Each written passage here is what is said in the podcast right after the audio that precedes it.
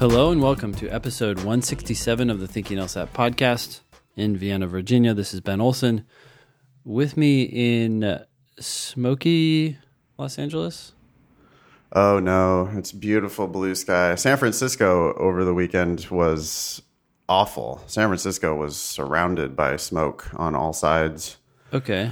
Um, it was actually really, really weird. It was like burning your eyes and lungs and stuff. Like I stayed inside for the weekend in San Francisco, which I never do. Yeah. Um, but no, back in LA, it's be- beautiful blue sky. For some reason, I thought the fires were in Southern California. Um, all of the state of California is on fire, basically. But uh, I Oh, live, okay. you know, I live in a very urban place here, and there's not fires close enough to the city of LA, or the wind has just not, you know, shifted the wrong way. Yeah.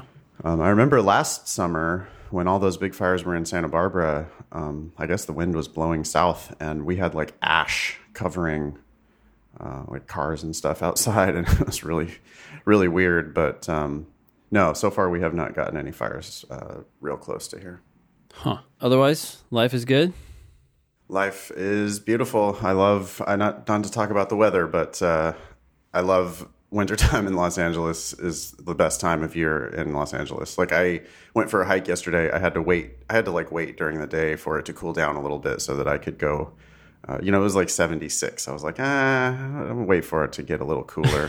I waited for it to get to like 71 before I went for my little walk up the mountain.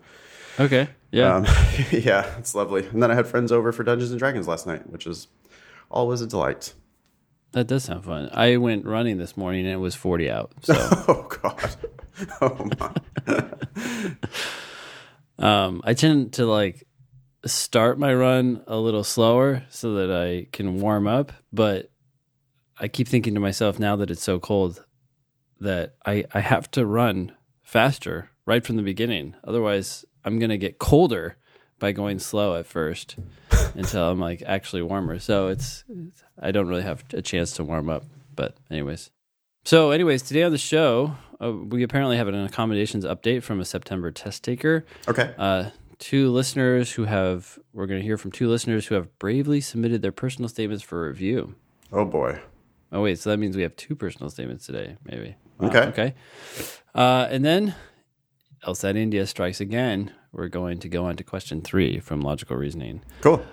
Um, you can always email the show if you have questions at help at thinkinglsat.com. That goes to Sarah, who's done a wonderful job keeping the agenda organized.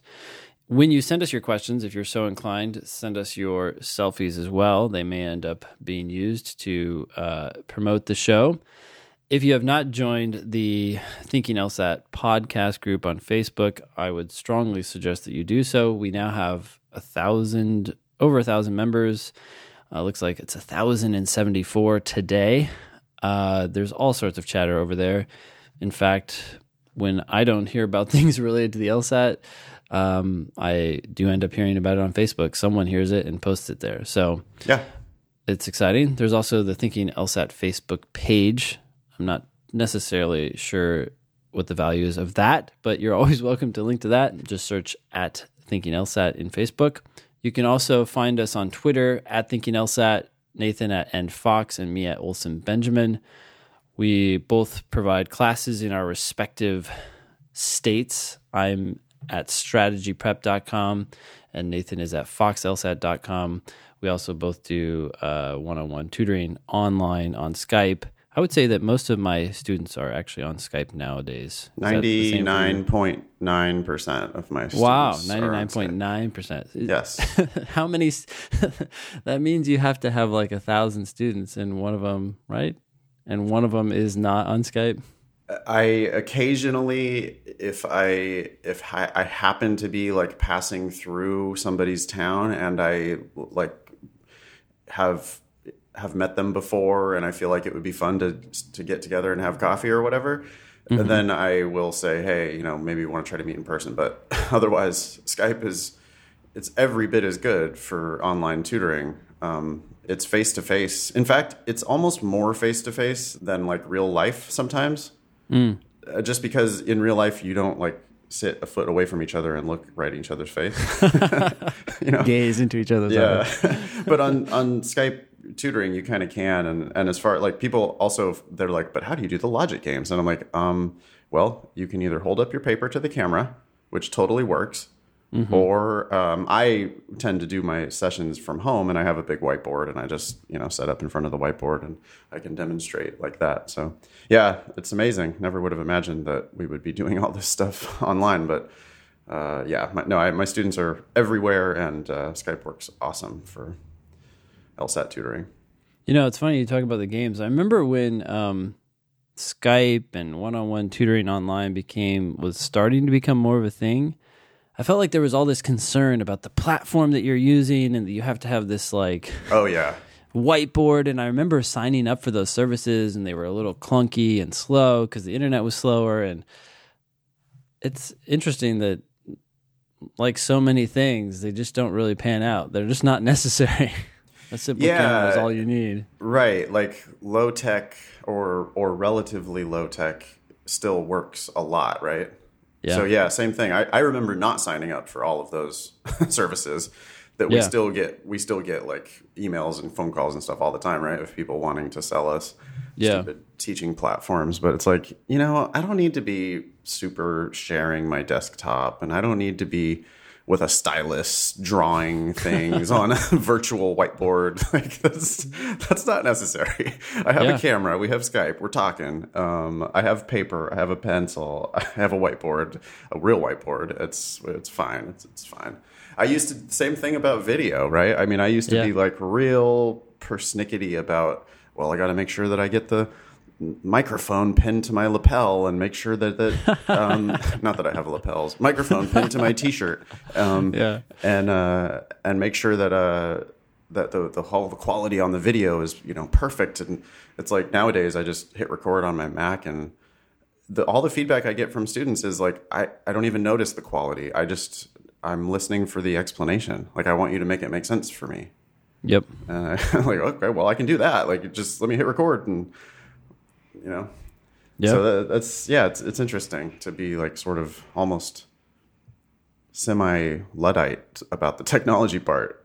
just like, well, hey, we just do the minimum and just keep it keep it moving here, keep making progress. Yeah, it works. We also have a joint project. It's the uh, LSAT Demon. Um, I have several updates on the Demon. Yeah, we're not luddite about the LSAT demon. No, we're not. And we work on it like mad. Yesterday, um, I worked on it with AJ and Matt from dusk until, or no, from dawn until dusk. Uh, but we got a lot done. And let me give you some of the updates. For starters, I- don't know. I feel like last week, I can't remember the exact numbers I gave everybody, but we have quintupled the number of students. Well, I don't know that we've done anything, but the number of students who are signing up has quintupled since last week. This growth is exciting, but it also seemed to have one of the consequences was to slow down how quickly the our explanations were loading. Nathan, I don't know if you knew this, but people would do a question and then the explanation would slowly like pop up. Hmm. And so we we dug into that and ramped that up so now it's a lot faster. The developers got it down to milliseconds. I don't really care about those details as long as it pops up quickly. Yeah. We added hundreds of new explanations yesterday. So, explanations that both you and I had created just hadn't gotten into the demon yet. It's a complex process because there are thousands of questions and you just don't want a lot of overlap, but we figured that out. We also revamped the reports page. I don't know how many people are using it, but now it's super clear. It gives you how well you're doing for each question type, your average difficulty for each question type. It averages it for the entire section, so you can just get a quick snapshot and say, "Oh, look, I'm doing worse in logical reasoning or worse in games," and that can kind of prompt you to decide which section you focus on. We also gave students the ability to remove recent tests from the demons so that they don't get exposed to those questions if that's a big concern to them. It's not something that we're super concerned about, but that's what people have been asking for. I think I mentioned this last time, but we added this new feature where people can ask us questions directly once they finish a question. And Nathan has jumped all over that and is now making videos and sending them to students who ask for more help. And so that's been cool to see. Yeah, it's awesome. I love doing it. I if it's a question that it's fun for me actually because I haven't really spent very much time at all with prep tests one through about 40. Yeah. And so I'm getting all of these. They're like, well, you know, I'm an ultra nerd. I mean, it's like Christmas for me when it's like, hey, here's a new logical reasoning question that you get to play with. It, they really are fun for me. So, um, yeah, I'm, I'm really enjoying just doing all these all these questions that I've never never even seen before. Yeah, no, it's good. So, as we've come to discover, as we're getting better at becoming developers, we're not developers ourselves, but learning to work with developers and making something that's very technical. Every time we release release new features and try to make it better, we tend to see new bugs. But I wanted to say thanks to everyone because there are there continues to be more and more users, and they continue to just provide super helpful feedback. They're all very excited, but very helpful at the same time. So I just wanted to say thanks to everybody, and we hope it just keeps getting better. Beautiful. Yeah. Alrighty. Let's see here. First question. So I got an email yesterday um, from a, a student listener saying that the 35 minute timer that we recorded on Spotify only, but not on any of the other platforms, that 35 minute timer sounds awful on Spotify only. Okay. Adam is investigating it, and if we find out anything, we'll let you know. But for now, you can check out the timer on iTunes and Stitcher and Apple Podcasts and anywhere else that you get Thinking LSAT. Um, but that 35 minute timer sounds like garbage on Spotify. And we can't figure out why because Spotify pulls from the same RSS feed as all the other places. Hmm. It just seems like Gremlins got in there somehow when they when Spotify pulled that just that one file. So everything else on Spotify sounds fine, but the 35 minute timer sounds terrible. So I don't know if maybe some listener miraculously has a fix for that, but we we don't know what's up, and it's it seems like something that's really hard for us to fix. I have a theory. Uh huh. I think that if you're not a paid subscriber of Spotify, they give you a lower res version of the songs. And so I wonder if they're doing the same thing for our timer and it's low enough that it actually makes it not sound good. Mm, I um I that that theory uh, could be correct. However, um, my guess would be that uh, Adam probably is a paid subscriber of Spotify, mm. uh, and so and and that's not happening for him. He's it only is static key for the thirty five minute timer, and also, apparently it's like if it were reals. that bad, it's real yeah. bad too. Yeah. Hmm. Okay. Good hypothesis. hey, I'm always happy to speculate. I guess I'll take this next one. So Ben and Nathan, thank you for your amazing show and resources! Exclamation point. If this makes it on the show, please call me Michael Scarn. Okay. I wanted to let you guys know about the weird accommodation situation I found myself in. I have an inflammatory disease that affects my spine, so I requested, quote, stop the clock breaks in order to stand and stretch during sections. Oh, interesting. So you can just have a little timeout at any moment in the test. That's hmm. Okay, anyway, I probably could have received extra time, but didn't feel right about it. I, I don't understand the stop the clock break. That's the same as getting extra time. If you're stuck on a game, you're just like, stop the clock. My back's hurting. I'm not trying to say you would abuse it, Michael, but it could easily be abused, I think. Anyways, not only was my accommodation granted, but my letter stated that every time I took a break, one minute would be added on to my remaining time. what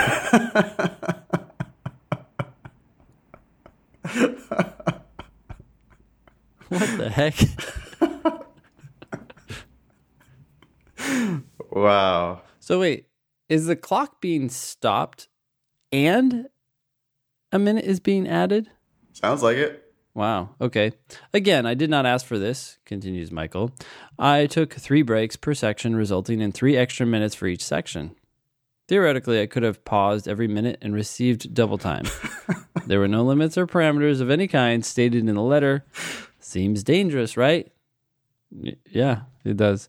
Anyways, although in this new environment where anyone and everyone can get accommodations, uh, this solution to your problem sounds rather conservative and probably good, uh, assuming, especially if they had put a cap on it, that would have been nice.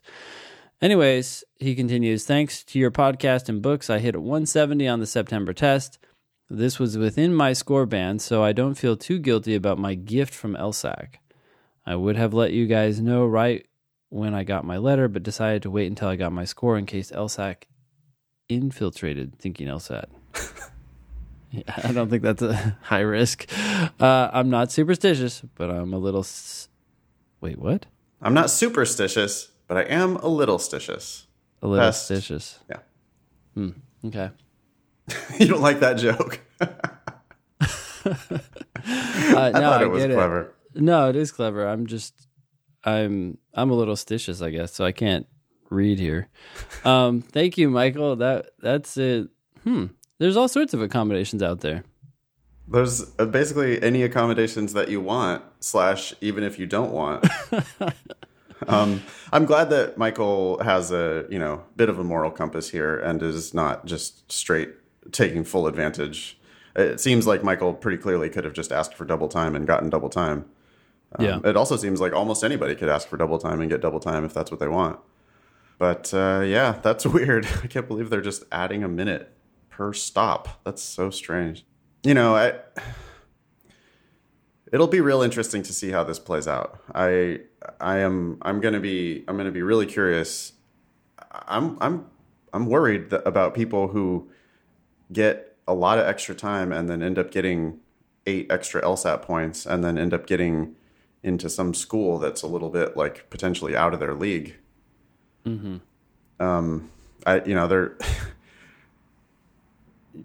extra time on a law school. I guess they'll get extra time on their law school exams though too. So that's okay. But then the bar exam, um, at least in California, I think it's real hard to get extra time on the bar exam. So I don't know. You might be digging yourself a little bit of a hole, but who am I to judge? I mean, the real tragedy of the whole thing is just that there's so much money involved, right? Like you could it if you do this sort of unjustly, you might end up getting $150,000 worth of free education. Yeah. Pretty big incentive to use this system to your unfair advantage. Yeah. I was just thinking that if I were to try to solve this problem, uh, a typical section has a decent number of difficulty one and difficulty two questions, and then a few difficulty three, and then a decent number of four and five questions. I would increase the percentage of difficulty four or five questions, and then I would give I would give fewer questions. Oh, so no, I wouldn't. I would just get rid of the easier questions. Just get rid of them. And so now people have more time. They they have 35 minutes, but it's now more time per question. And it's like go for it. These are hard questions. Either you know it or you don't know it. And let's divvy up people on the basis of that. So they can stop worrying about the time thing. I don't know. There's always going to be people who say, "Oh, I need more time." But Yeah, I think I I similar to that. My proposal has always been, well, what if you just make the LSAT untimed? Mm-hmm. Like make it fewer questions, like ten really hard questions. Yeah, because then you get those people who are high scorers, but they're still like, "Wow, that's a tough question." You're like, "Yeah, well, that separated you from someone else." yeah, yeah. I I don't know what the solution is. It'll be interesting to see how many people are applying for accommodations when the next round of that data comes out. Mm. You know, Yeah, it keeps it's like- climbing. Yeah. Oh well, it has to be now. I mean, we hear it seems. I, I am definitely hearing reports of people applying for accommodations who have no real case for it. I mean, other mm-hmm. than they know they're going to get it because they have a, you know, they have a doctor's prescription for something at some point in the recent history, and they just yeah they can get the accommodations. That, that reminds me of one other thing about this. Not to belabor this point, but I was talking to someone the other day, and I think they had ADHD or something, and I said, "Oh, have you sought accommodations?" And she said, "Well, I haven't because I talked to my doctor, and my doctor said that he didn't think I could get it." and I'm like, "What what does your doctor know about what LSAC is going to do?" I mean, they're supposed to know, right? Something. They're supposed to have like evaluate the seriousness of your situation. So the doctor was probably offering them advice that makes like reasonable sense in a reasonable case. But if some doctor is not willing to go to bat for you and say that you deserve accommodations if there's a chance that you might deserve them, uh, you might want to go to a different doctor because LSAC seems to be saying yes to any doctor who says you should get extra time. I mean, it's a, I don't want to open the floodgates, but that's I don't know. It's just jeez, man. If like if you can get it, it's a game changer. Yeah, you can always get a second opinion. So, uh, I mean, and your doctor has no idea what the LSAC doesn't even know about the LSAC. Your doctor doesn't. Your your your GP has no idea what types of things get accommodated for Yeah. and what those accommodations are, and probably doesn't know what those accommodations are worth. So, mm-hmm. yeah, I mean, we're not encouraging people to go unjustly get accommodations. Don't get me wrong. I mean, I, I do kind of judge people who do that. Like, if, I- if I hear that story that people do that, I kind of go, oh, really? Yeah. I mean, there are also, by the way, people who score high 170s without extra time, right? like hmm. these these are bright people who are real hardworking who can score in the high 170s uh, normal time, mm-hmm. and those are the people you're going to have to compete with in the legal world. Yep. So you know, just be be careful about what uh, what type of game you're trying to get yourself into. Yeah. Anyhow, Yeah. You ready for this statement? Oh boy. Hi, all. I'd love to be ripped a new one if you'd like to annihilate my personal statement on the podcast. Thanks, Sarah. All right, here we go. Conducting research at Cincinnati Children's Hospital is one of the most rewarding experiences of my life. I have immediate thoughts about that sentence. Okay. I have some thoughts as well. Well, isn't it? We we just recently were looking at a personal statement where instead of making the subject of the sentence I, mhm. now the subject of this sentence is conducting research at Cincinnati Children's Hospital. Yep. That's the subject of your sentence. It's six words. It could have been I, and instead it's conducting research at Cincinnati Children's Hospital, Yep. which is I don't know what to call that. It's but it's it's a lot for a subject. Yeah. It's not you. It's it's the act of conducting research at this certain hospital. You've taken a verb, conducting research, and turned it into a big, long noun. Right. And then for your verb in the sentence, you've used is, Mm-hmm. which One of is the weakest verbs in the planet. yeah, a form of the verb to be, which you should just try to root out of your writing as much as possible. Because now instead of you conducting something, conducting research is a thing that you're now going to describe. And that's what she does. She tells us that it is one of the most rewarding experiences of her life. So it's just kind of like exactly everything that we've been complaining about. Mm-hmm. It, it seems like telling to me, right? This is just Yeah. a conclusion. I mean, you're not you're not showing me what you actually do. I mean, yes, you have told me that you conduct research, but I Yep. don't know what kind of research. I don't know why it would be rewarding. I can guess that conducting research at a children's hospital would be rewarding, but you're you're trying to just force that conclusion down my throat instead of telling me about the research you do. I want to learn about you. I don't want you to just be giving me that conclusion. And we're talking about this a lot in this sentence in particular because your most important sentence is your first one and then your last one. So don't don't mess this one up. I would have been so much happier with I conduct research at Cincinnati Children's Hospital, period. Yeah. And then uh, that would have been much shorter. And then I would have just immediately flowed into the next sentence where I want to hopefully learn about what that looks like. And I'm No. scanning ahead and she says all in hopes of one day curing sickle cell disease. That's what you should really be saying in your first sentence. I conduct research at Cincinnati Children's Hospital in the hope of someday curing sickle cell disease. Yeah, that's huge. What what? Yeah. You're working on something meaningful, something challenging, something that requires some mental chops, we know a lot more about you right away. By the way, please we're keep working on that and don't go to law school.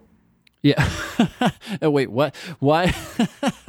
I mean, seriously though, like that's really you're curing uh, major. You're curing disease. Like, please keep, please keep curing disease. Yeah. Please don't quit curing disease in order to go be a lawyer. Oh my god, The lo- the world needs you there more than it needs you in the law. the world does not need more lawyers. oh, okay. Anyway, should we move on? Yep. Okay. I spend my time reading scientific journals, performing experiments, and analyzing data, all in hopes of one day curing sickle cell disease. Clinical We- research. I sorry, I just hate these general lists. It's like people are trying to like spray the wall or throw spaghetti on the wall and say, "Look at all these things that I do." yeah. Um, it's nice that they are t- uh, showing. They're showing us what you do, but I'd rather you just pick one and expand on it, or don't talk about it. Yeah. Um, that said, I would like to compliment Sarah that these sentences are actually correct. Mm-hmm. They're Yes. easy enough to read. Mm-hmm. They are. This list that she gives here uses three verbs, all with ing at the end of them. That's right. Parallel list with uh, the Oxford comma. Yeah. And then it's a, it's also with the third sentence, clinical research is governed by heavy regulations. That's a nice short sentence. So she's mixing it up. The sentences are not too long. It's a mix of short and long, and they are clearly written, uh, easy to read. So all that she gets definitely a high five. I mean, this is this is way better than like any other personal statement we've read recently. It is. Okay, and People pe- people are stepping up to the challenge. Isn't isn't it amazing, Ben, how we can read three sentences and just immediately we just know, right? We it's like Sarah, you're you're good. You're you're you're going to be good to go. Mm-hmm. It's going to be fine.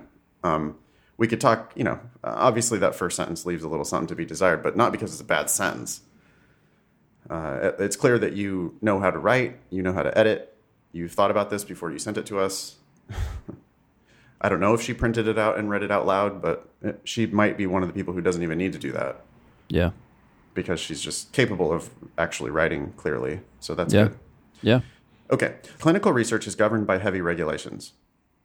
These laws are put in place for many reasons, such as risk reduction for patients, management of research institutions, and assurance of sound, reliable research. I'm getting a little bored here, frankly. I mean, this is another one of those lists, and it's I, I'm like, what's it have to do with you? Yeah. She's also shifted into the abstract voice right here by mm-hmm. saying management of research and assurance of. Mm-hmm. Whenever you see these like nouns with of, you're forcing your reader to translate them into something else so that they can actually concretely see what's going on. When you say management of research institutions, I have to slow down. I think management of research institutions. In other words, someone needs Yeah. to oversee them so that they don't fuck up. Is that what you're saying? It's not like impossible to figure out, but it's it's not an actor doing something. Well, why not just say these laws reduce risk for patients, govern research institutions? Uh, that doesn't really do anything, or whatever, and assure sound, reliable research, right? Instead of Replace all these assurance. of- nouns. Yeah. yeah, yeah. Okay. Um, lawyers play a vital role in evaluating and explaining these rules to make sure clinical research is compliant. And this is something I have become very interested in pursuing in a future career as a lawyer. That's your worst sentence so far. Super long. Never use the word very. Yeah. I, I don't want to hear uh, this lawyers play a vital role. You're telling the law school what lawyers do. Right. I, I don't I don't want you rhapsodizing about how important lawyers are. Mm-hmm. I, I'm not learning anything about Sarah now, right? Mm-hmm. Sarah, who are you though? What do you, what's your what's your special talent? You know, like what do you what do you do? What's your thing? Yeah. And there's no thing here. There's just like, well, this is laws are important because of these reasons, and lawyers are real important. Like, uh, yeah, yeah, I, uh huh. That's not the purpose of this document. The purpose of this document is for me to learn about you, Sarah. Okay, moving on. My job requires me to be an independent thinker. Telling. She she tells us yeah. instead of shows us.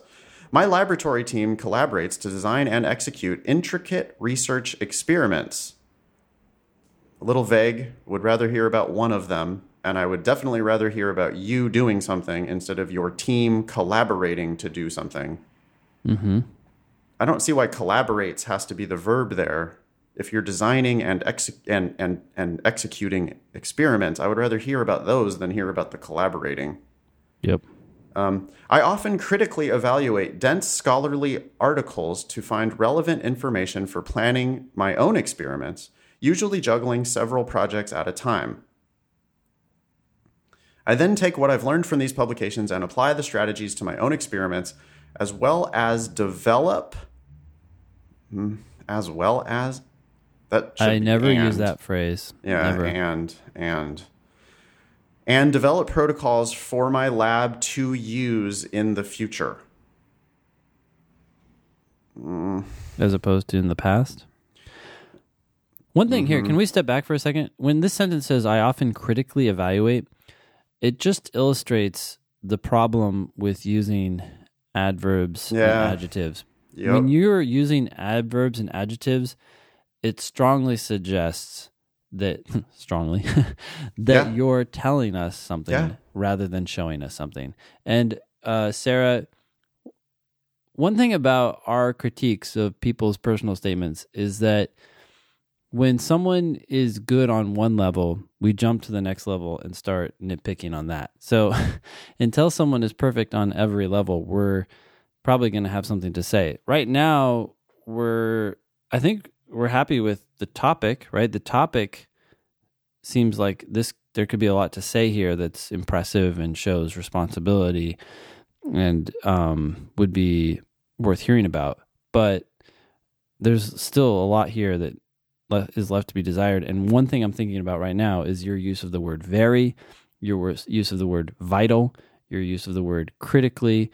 Um, you're, it's like you're yelling and saying these things are so amazing. Uh, Mm-hmm. if you feel the need to say that, then that suggests you're not giving us facts which speak for themselves and don't need embellishment. Yeah, I, I critically evaluate dense scholarly articles. Mm. And it's also it's she's just doing this. It's also general, right? Instead of like, can we see what a project looks like? Yep. This is not a day in the life. This is just this like sort of summary of. Yeah, I don't know. Usually juggling several projects at a time. You're That- just telling us. Yeah. Everybody loves to talk about like their time management skills or the the fact that they that they multitask or the fact that they've got a lot going on.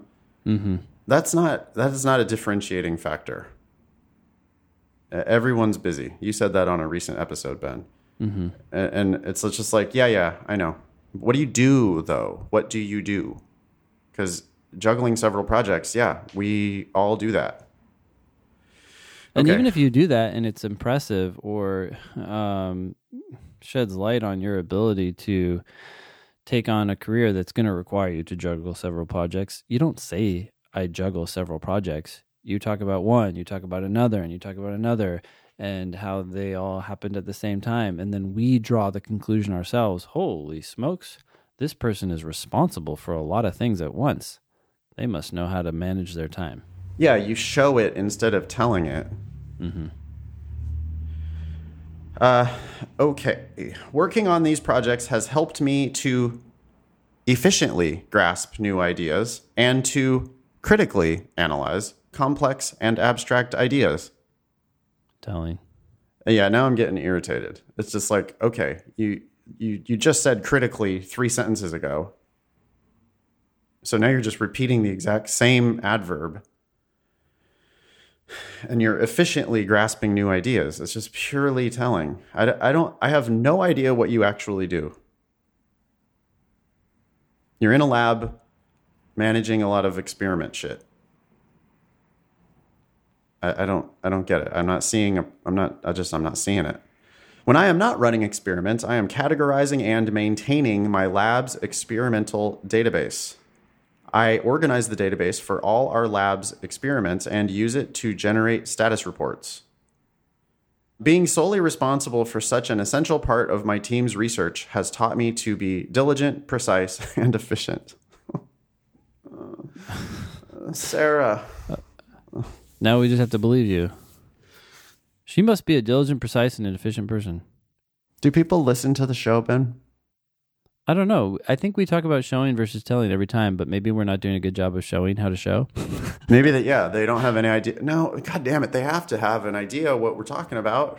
We've we've said we've showed a million examples. we are sending a challenge out to our listeners to comply with all of our advice and write a statement that is immune from attack. we're, we're if you would like to thank us, which we get all these really, you know, very nice emails, right, of people thanking us effusively for the the work we put in on the show. Mm-hmm. If you would like to thank us, one way that you can thank us is to take our advice. Show us how much you appreciate the Thinking LSAT podcast by writing a personal statement that shows instead of tells how great you are. I, I, I will give a practical tip right now that Sarah could definitely use on her personal statement. She needs to do a control F for is, was, and to be. Because notice here, being solely responsibility, uh, sorry, being, being even is the first word of the sentence. So you add being to the list. All the forms of the verb to be you can you can look for now i'm not saying you can't ever use them. I'm saying you should look for opportunities to omit or to change and mm-hmm. use active verbs instead. So being solely responsible for such an essential part of my team's research has taught me to be diligent precise and efficient. And that is just purely telling that to be right there. Maybe if she would have control f found that right it mm-hmm. might have given her a, a hint about a place where she's telling instead of showing Now, let's show her an example here of a sentence that would illustrate diligence, precision, or efficiency. Well, the fir- the sentence right before that, I organized the database for our lab's experiments. Mm-hmm. Okay, uh, you're doing something now. And notice that it starts with the mm-hmm. word I and then it uses a verb. I organize. Good. I use it to generate status reports. I generate status reports. Good. Yep. And then if you just fill up your essay with stuff like that, then you don't need to tell me that you are diligent, precise, and efficient because you're just showing me using uh, sentences that, that just say what you do. Say what you do, not say what you are. Say what you do. Does that help? I don't know. Yeah. Well, one thing to keep in mind here is continuing on this idea, right? I organize the database for all our lab's experiments and I use it to generate status reports. What Sarah is doing and what a lot of people do is they tell us something that they do, but they don't dig into it. Yeah. Like, I have no idea what a status report is. I don't know how challenging that is.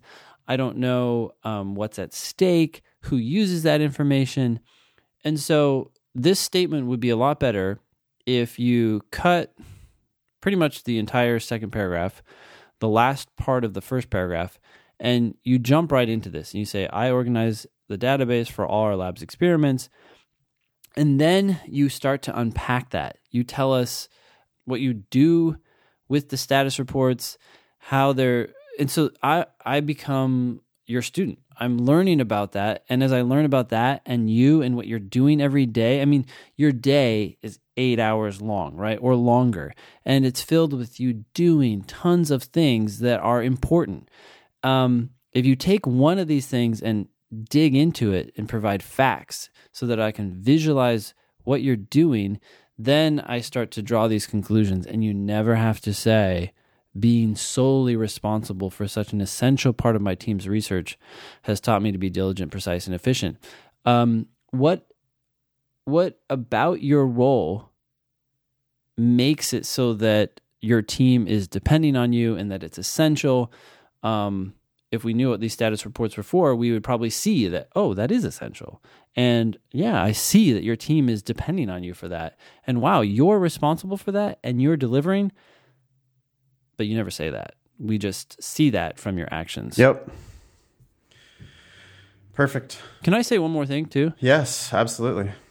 Think about this the better you get at stating facts and details that illustrate what you do and then by extension, indirectly, who you are, the better you will become an attorney. Because attorneys, when they make arguments to the court, they win their arguments with the way they frame their facts.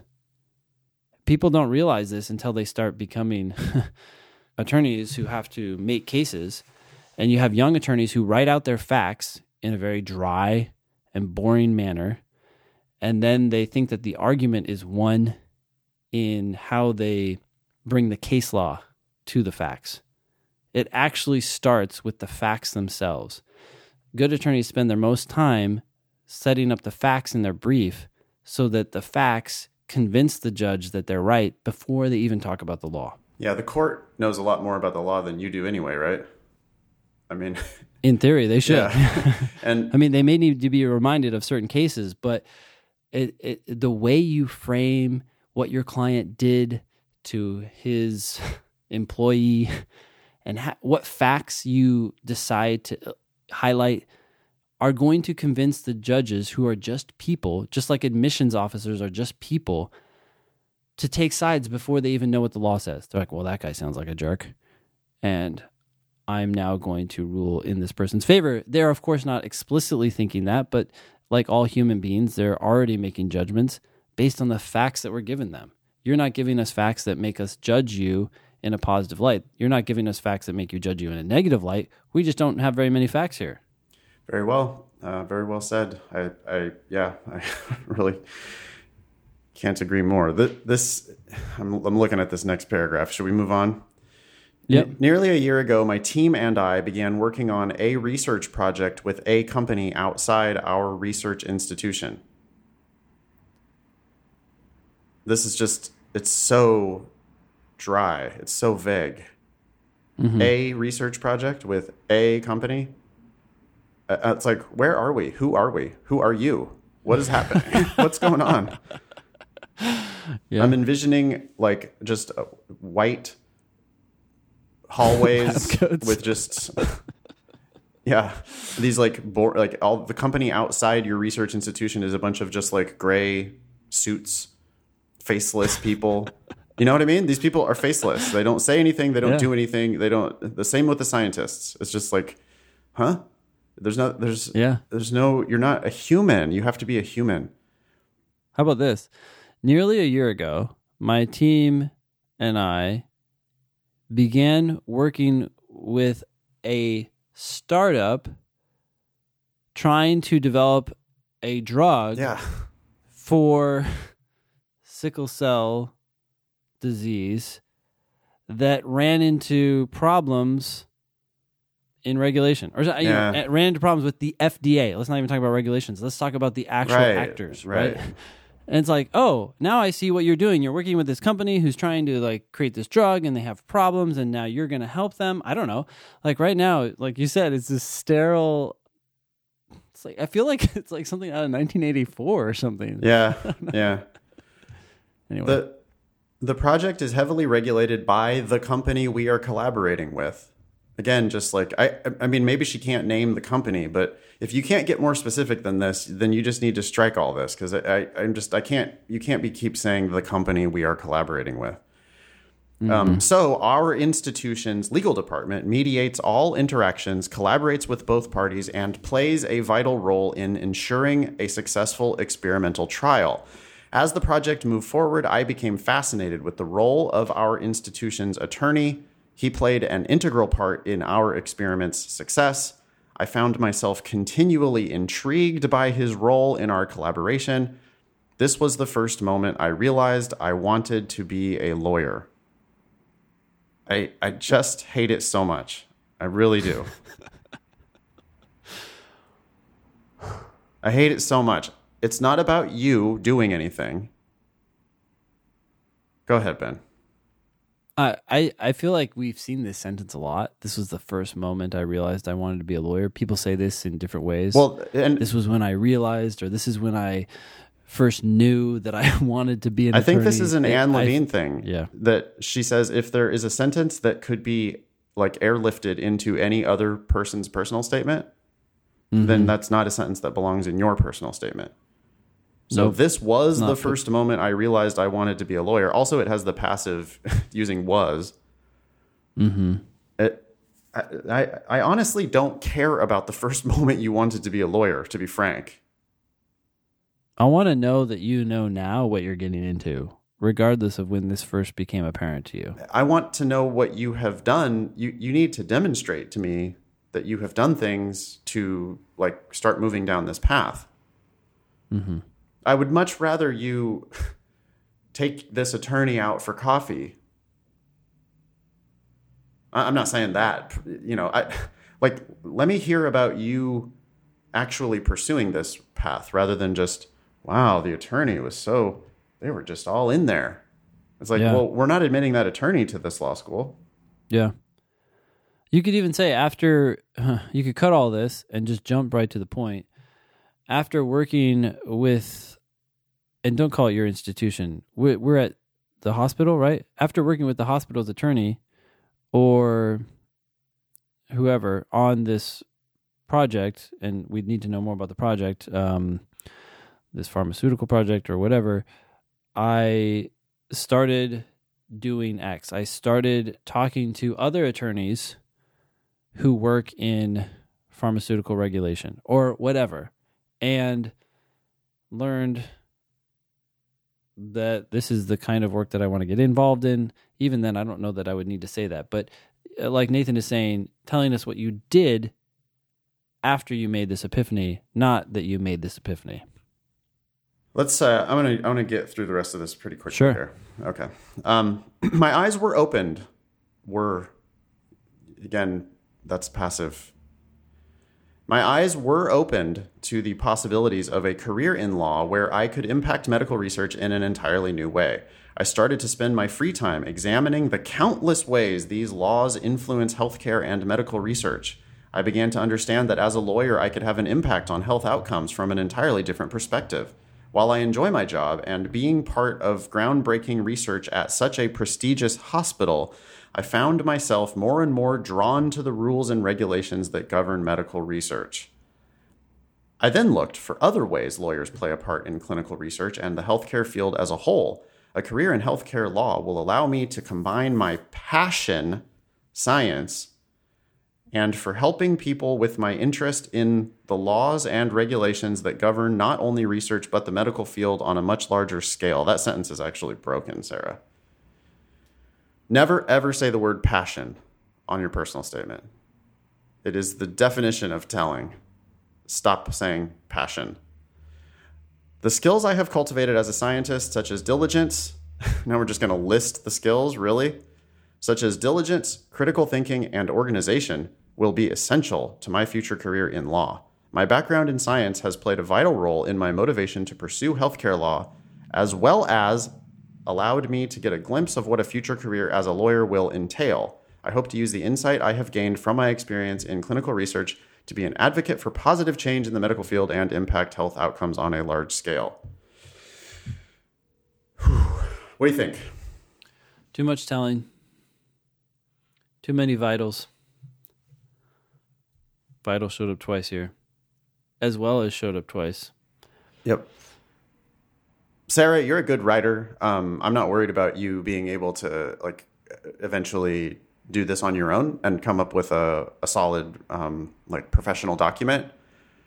The storytelling leaves something seriously to be desired because this is this is one of the least personal personal statements we've ever seen. I mean, it's just it's so it's antiseptic. You know, it's it, It's, clinical. Yeah, it is. It is. It's it's real. It's real vague.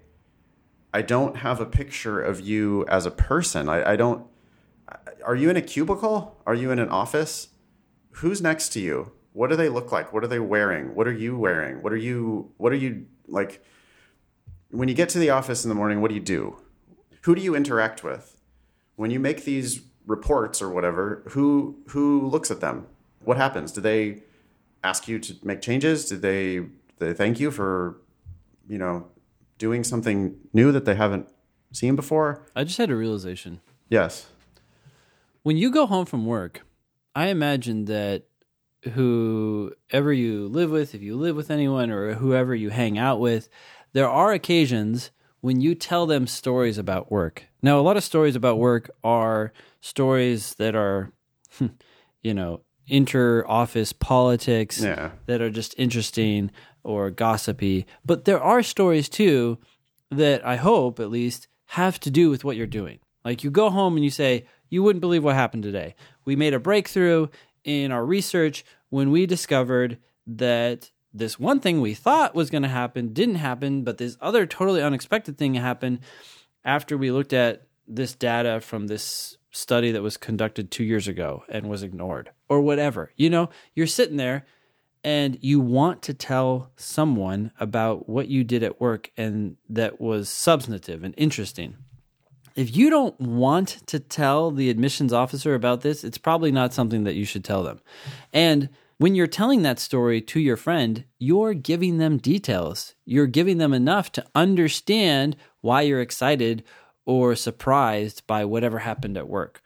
Um, I'm not saying that every personal statement should be about something that was surprising, but if if it is truly something that you have a passion about, what would you tell someone? What would you tell a friend enough to understand why it's interesting? And they would walk away being like, "Oh, that's cool," and I learned something, and I understand like what you're doing at work. I see it more. Yeah, people, places, and things. Who, who, what, and and and action. What did you do?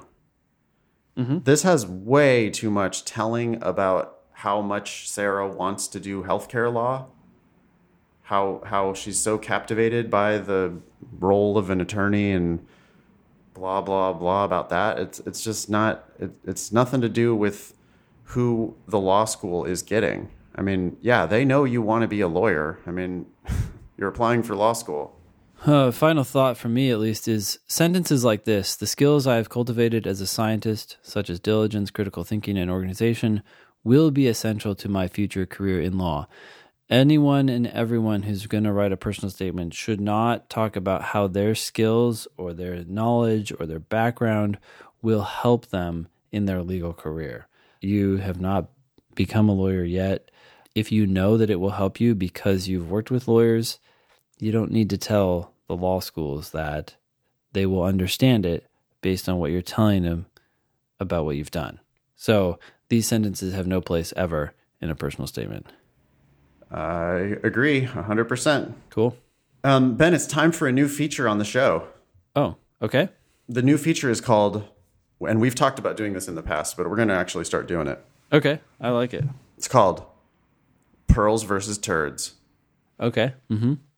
This comes from a long time. yeah.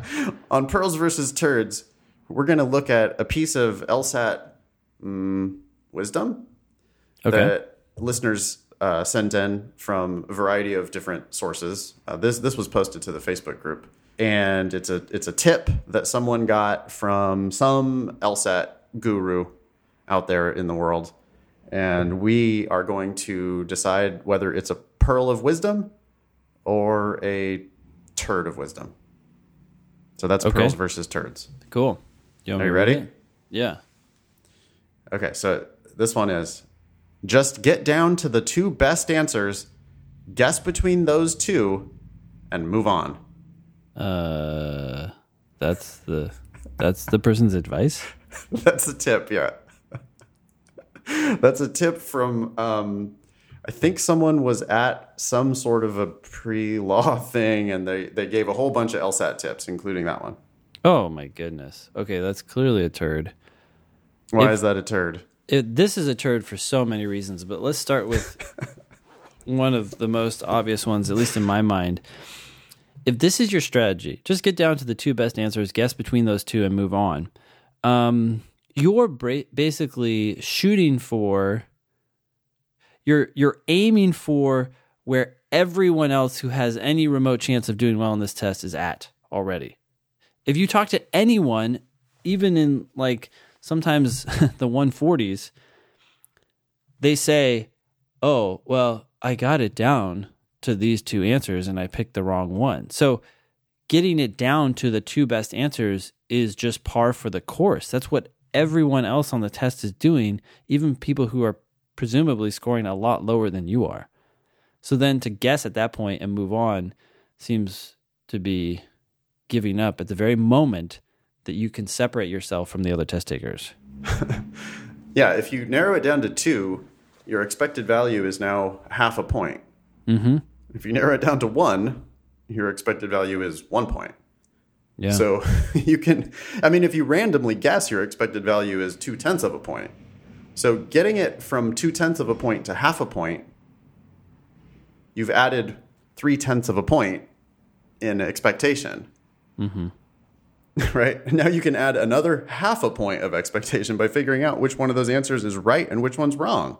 Yeah. It's exactly the wrong advice. This is a clear turd. You know, I I don't have a problem with it in the rare instances where you've done your best and you have reread the passage, you've reread the question, you've compared the answers word by word, and you don't see which one is better. At some point, you just have to say, okay, well, it's one of these two and move on. But that is the exception, not the rule. Yeah, because you could be 10 seconds away from unlocking it. If you closed your eyes for five seconds and took a deep breath, you might reopen the, your eyes and see exactly why the wrong answer is wrong. Amen. I mean, how many people, after the test is over, go back to the question, look at it for a half second again, and then say, oh, yeah, of course, the answer is D. And they just didn't. Why do do I always do that? Why do I always do that? Oh, why does that always happen? And I'm like, because you didn't take it seriously enough the first time through, because you're racing the clock, because you're Yep. so anxious, worried about the time, think you have to finish the section.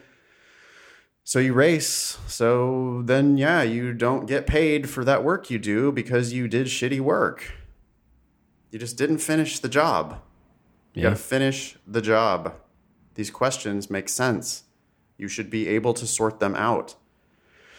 Maybe think about the question type if this is logical reasoning that we're talking about. That can help, mm-hmm. right? Yeah. Answer choice strength might matter. Think about that. Is this a must be true question? Hmm. Is one of these two answers stronger than the other? Hmm. Is it really justified? Oh, I see. It's too strong. Or Yeah. if this is a strengthening question, hmm. Ooh, I see that this answer actually says some. Uh, that's kind of weak. Does it really strengthen the argument? Oh, this other one says most or all. Oh, I see. Yeah, okay. Yeah, that's actually better. Yeah. And that that moment could be the difference between a zero and a one. Mhm. So, what? I want to say one other thing about this strategy. If you find that you are frequently down to the two best answers, I think it indicates that you're doing the test too passively. You're not making good enough predictions. You don't know what you're looking for. You're hoping that the answer choices are going to explain it to you. And you just shouldn't be narrowing it down that often. That's that's not the right way to do the test. It's the hard way to do the test. Because you're going to get trapped and distracted and confused by these wrong answers. And it's it's far more frequent for me that I hate all five answers mm-hmm. than it is that I narrow it down to the the two best. Yeah. They're they're it's it's just not as common as you think. There aren't that many second best answers. There there are usually four conclusively wrong answers. Like wrong for a reason. Not not second best. I mean just wrong. And so when you think you've narrowed it down to the two best, it's more likely that you just kind of got suckered by an actually wrong answer, like objectively wrong. And even And even when an answer is plausible or second best because it would work if the other answer were gone, it's worse for a concrete reason. Uh, You know, one thing I've started doing recently is that people, I'll say, well, why is that answer wrong? Or why is it worse? So I say, why is that wrong? And they'll say, well, it's, I see that the correct answer is better. I- Okay. You're, yeah, you're right. It's better. Why is that one worse? And they'll just say, well, it doesn't quite like fit. I say to them, look, dude, if you were got this question wrong, and you did, and you didn't understand why the correct answer was correct, and you wrote a letter to LSAC and said, please explain why this answer is wrong and the correct answer is correct, and they wrote back to you and said, well, the correct or the wrong answer is not as good of a fit, would you be like, sure. Okay, yeah, you're right. You would say, fuck you. Yeah. That doesn't make any sense. I need specific words and reasons why it's not as a good a fit. Fine, it's not as good of a fit. Fine, it's out of scope if you want to say that stupid phrase. But why? What word or what assumption is being made in this answer choice that's not being made in the correct answer that makes it worse? And so, and then when people, sometimes people laugh and they're like, yeah, okay. And it's like they sit there and they think a little bit longer. And sometimes they start guessing at words, you know, like, well, is it, is it critical? is it vital? And it's like, well, um, yeah, actually it is that word. Why do you think it's that word? Or nope, it's a different word or whatever. You know, you've got to dig into the words. There's going to be one or more words that makes that answer wrong. And you need to know what those words are. Absolutely. Uh, this is a garbage strategy that is, I think, targeted at, you know, 135 scorers who are trying to get to 145. Yeah, might actually But- help if they have a 50-50 shot. Yeah. Uh, yeah. But instead, here we. th- This this is not going to help you get to an actual like feasible, viable LSAT score. For the for law school. Yeah. No, you you need if you're going to go to law school, you need to actually be understanding the goddamn LSAT. If you can't understand the LSAT, you cannot understand law school. Jesus Christ. you, you have no idea what you're in for if you if you're like really struggling to understand the LSAT. Mm-hmm. You, law school is going to be just bewildering. And you you've got to commit to the idea that you're going to be able to figure this shit out. So no, ain't no narrow it down to two and guess and move on. That's that's that's a big bad turd. All right, I say we leave the personal statement for next time Yeah. and dive into this LSAT India question. Sure. Yeah. All right, why don't you go ahead? Okay. this is from the 2009 LSAT India Section 1, Question 3. Not that anyone will be able to find it, but just for the record, that's where it's from. Um, question 3 says The pigment that gives fresh blueberries their deep purplish blue color is found in the berry's skin, not in its flesh, which is pale green. Okay, sounds like a fact to me. Therefore, all right, so we just read a premise. Since the smaller the berry, the more skin there is in relation to the rest of the berry, it follows that a pie filling made from a pound or two of fresh whole blueberries, blank line. Cover up the answer choices. Yeah. If you can't answer this one before looking at the answer choices, you just can't answer it. Yeah. You you need you need to predict the answer here. That's that's how we avoid narrowing it down to two and picking a wrong answer. Is we just know what the goddamn answer is before we look at the answer choices. Yeah.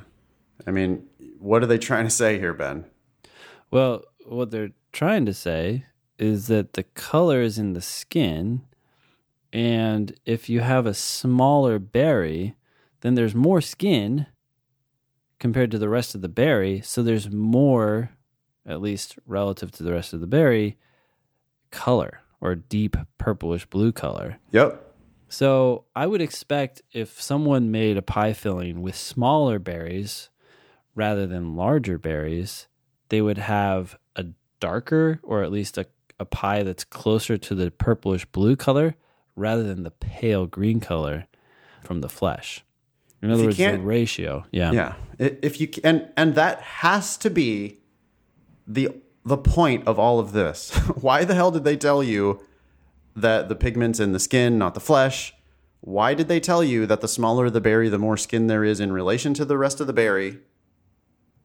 And now if they're starting to speculate about what happens in a pie filling, you have to just put all that together and go, "Oh, so if I want a darker pie, I need to use smaller berries." Yeah. Or if I use big berries, it's going to be not as dark of a pie. or pale green. It might be a pale green blueberry pie. I mean, who cares? It's going to taste like blueberries, right? But yeah. if you want that color, you're going to need to use smaller berries. Yep. Okay, and now we just answer the question. Yeah. Uh, so we didn't even read the question stem yet. Which one of probably most logically completes the argument? Which is not surprising since they had a blank line. Yeah, what kind of a question would you call that? I would call this a must be true question Yep. 95% of the time. There is sometimes cases where this blank line comes right after the word because. And so like, yeah, so you're trying to fill in a premise, but that's super rare. And it's not happening here anyway. Not happening here. Uh, it follows that is um, our conclusion indicator yet again. Okay, so let's complete this sentence. Whole blueberries should be made of the freshest berries available. We never talked about whether this is good or bad. Yeah. Out. That, if you're picking that, you're just like totally, you're like, yeah, well, it'll be delicious. In which case, you have just ignored what they've said. You're just not paying attention. Nope. All right. Maybe this is one of the two you narrow it down to. Uh, anyways, we'll see. B. Whole blueberries will taste the same whether the berries used are large or small. We never talked about the taste or how it's affected by the color. So, out. Okay. Whole blueberries will taste good only if made of high quality berries. Never It's kind of weird how you quality. keep saying whole blueberries as the beginning. I mean, it's really pie filling, right? A pie filling made, a pie filling will. Well, I'm saying whole blueberries because that's what they said right before that line. Yeah, I know, but I mean, whole blueberries is not actually the like now the ver- the uh, subject of that. Pie filling is the subject. Oh yeah, it's weird that I'm reading it that way. yeah, yeah. so pie filling should be made of the freshest berries available. Is a nah. yeah. Oh. The pie filling will taste the same whether the berries are large or small. I mean, maybe, but that's not their point. Mm-hmm. Go ahead. Thank you. Yeah, Although, still getting rid of the wrong. I mean, the wrong answers. Let's Yes. see here. So the pie filling will be darker if small berries rather than large ones are used. That's exactly what we predicted. It's just the whole point of all of this. They, what possibly were they trying to say if they weren't trying to say that? Yeah. Okay, that's the answer. But let's take a look. Pie filling will be more flavorful. Okay, I can just stop right there because we never talked about the flavor. Yep. Very good. Easy question. Answers D. Very predictable. That's a must be true slash kind of like a main conclusion question. Yep. And all it is is are you tuned in? Can you pay attention to the facts and then just sort of put the pieces of the puzzle together? Yeah. It's not that hard if you think about it for five seconds before you go into the answer choices. But I can definitely see people missing that mm-hmm. by just not really being tuned in and being being too passive.